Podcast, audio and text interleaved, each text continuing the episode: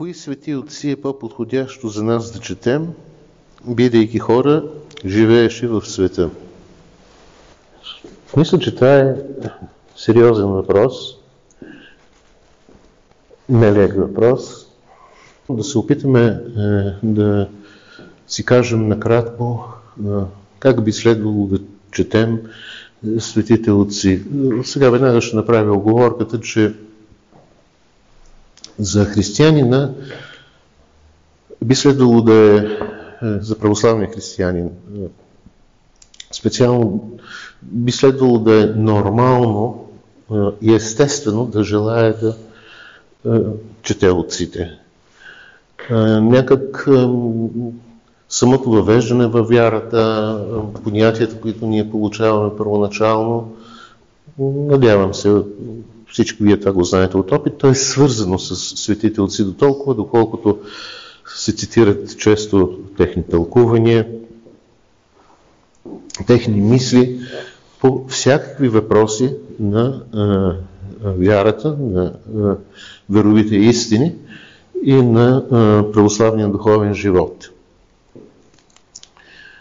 Естествено, а, ние, включително и аз,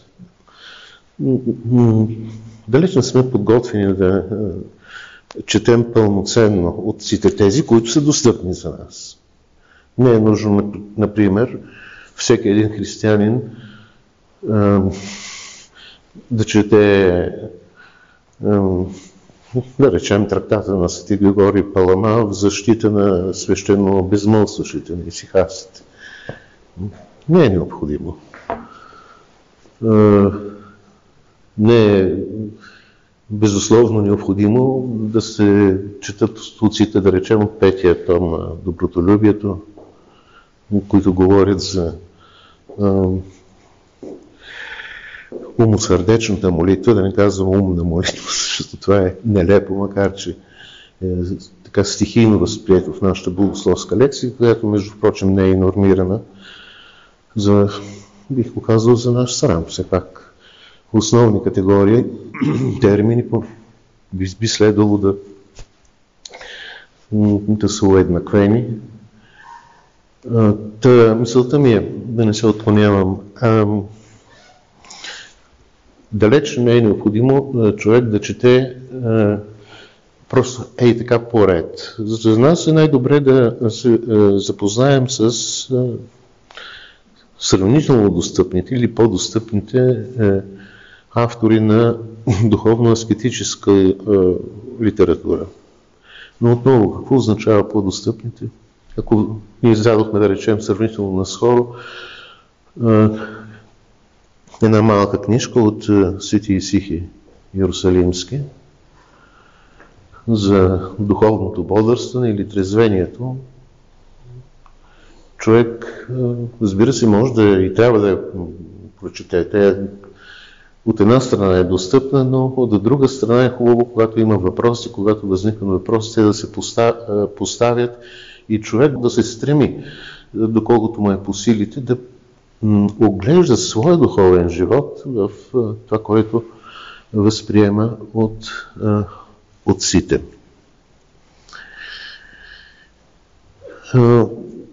Въпросът за това как да четем отците е труден. Духовното четене на отците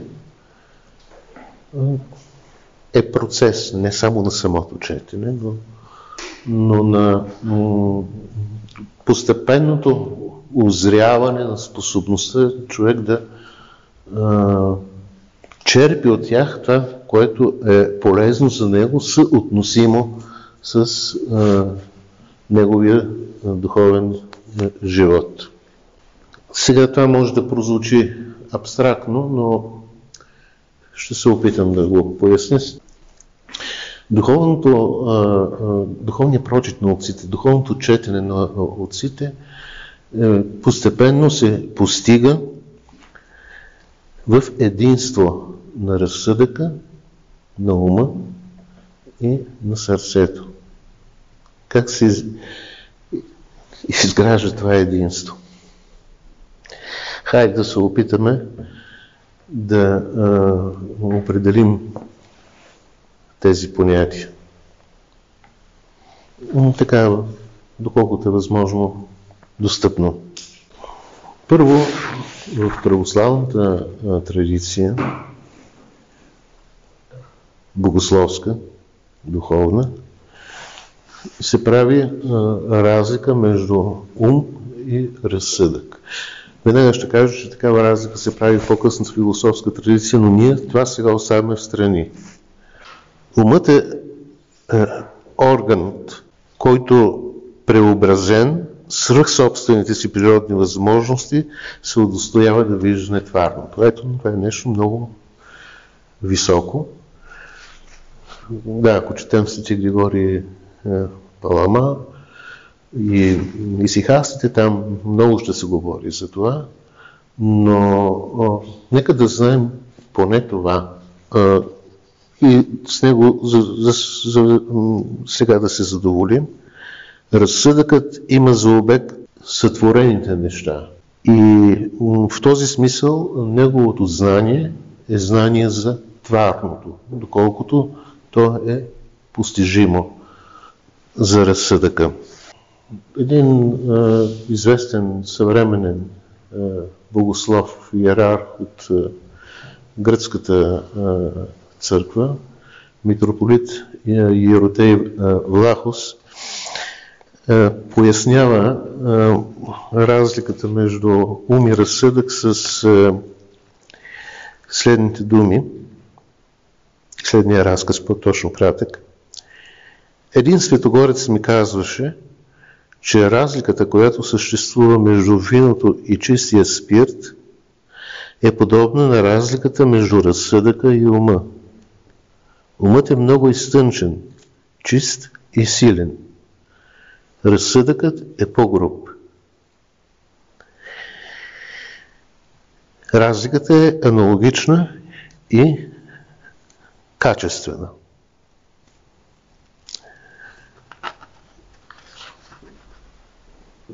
Тоест, умът а,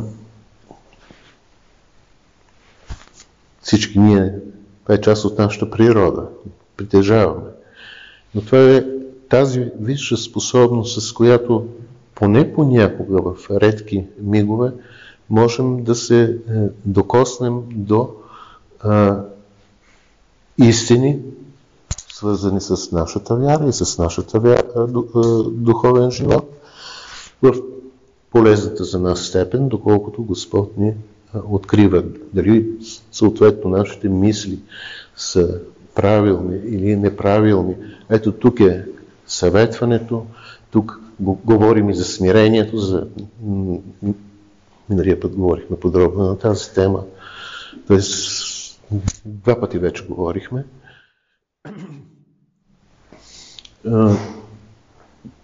което е от безусловно и основно значение за правилността на нашите верови и духовни мисли. И мисли във връзка с вярата и, и духовния живот. Сърце. Сложно понятие, затова можем да говорим много ние всъщност познаваме гръцката дума от такива чуждици, като е, такива термини медицински, като кардиология, миокардит и така нататък. Така, кардия.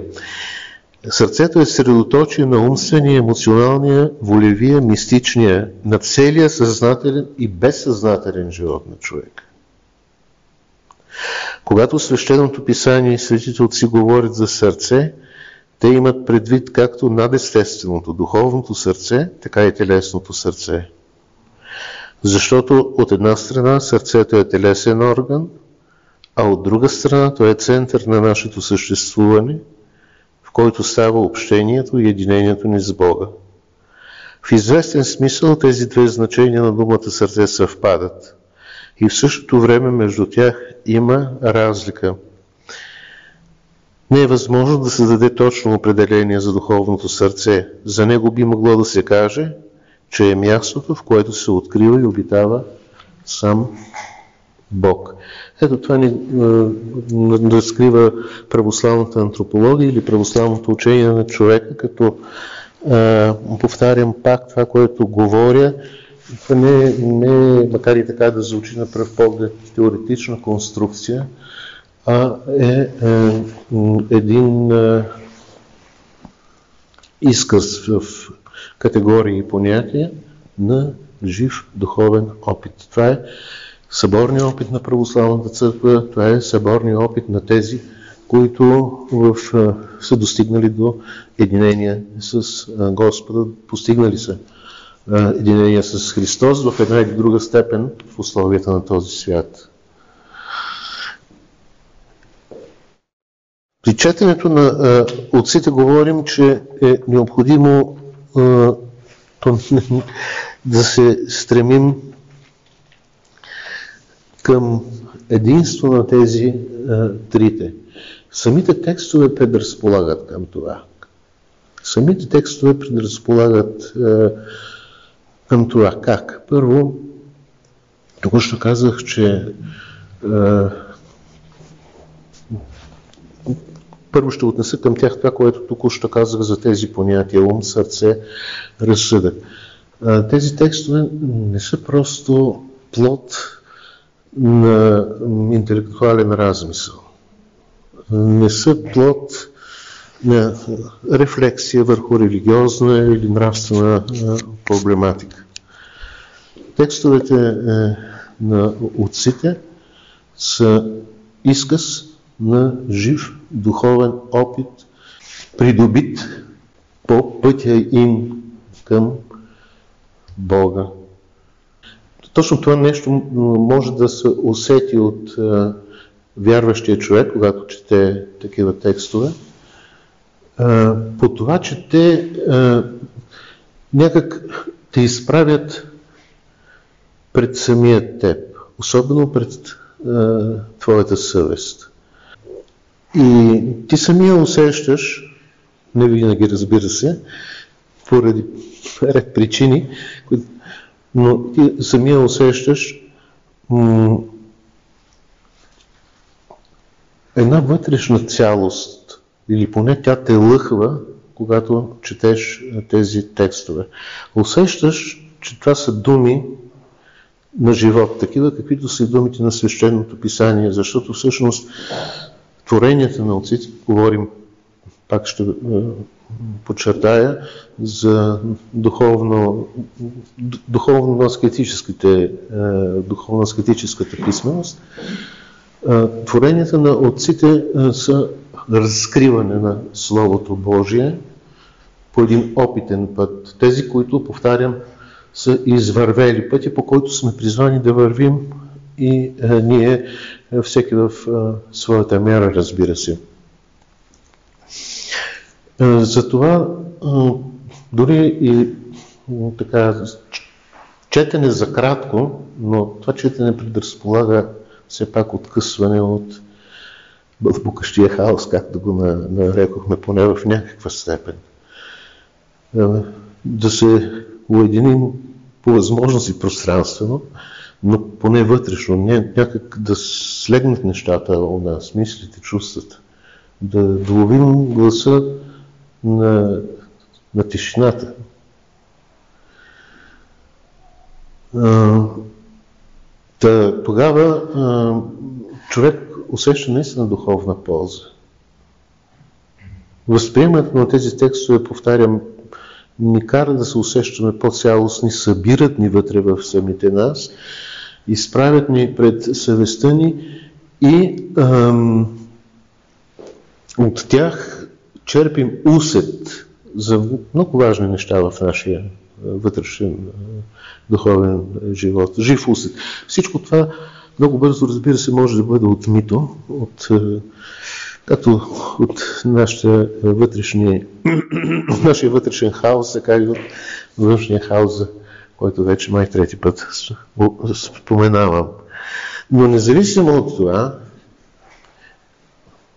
би следвало да се стараем и отново и отново да се връщаме към това четене, колкото той да е и малко по обем. Тук не е въпрос, ние не четем, за да се информираме. Това не, не, не е въпросът да получиш обем информация, върху която но, рефлектираме по някакъв начин, така както е с както е обичайно в ежедневието.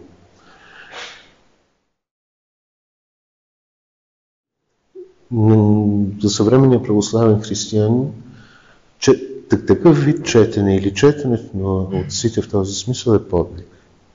Мисля, че това не звучи пресилено. Именно подвиг. Не е лесно.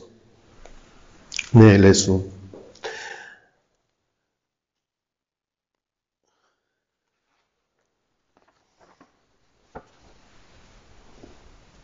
Подвиг, в който ние преодоляваме и нежеланието си, и леността си. Да, по някой път у нас има просто нежелание.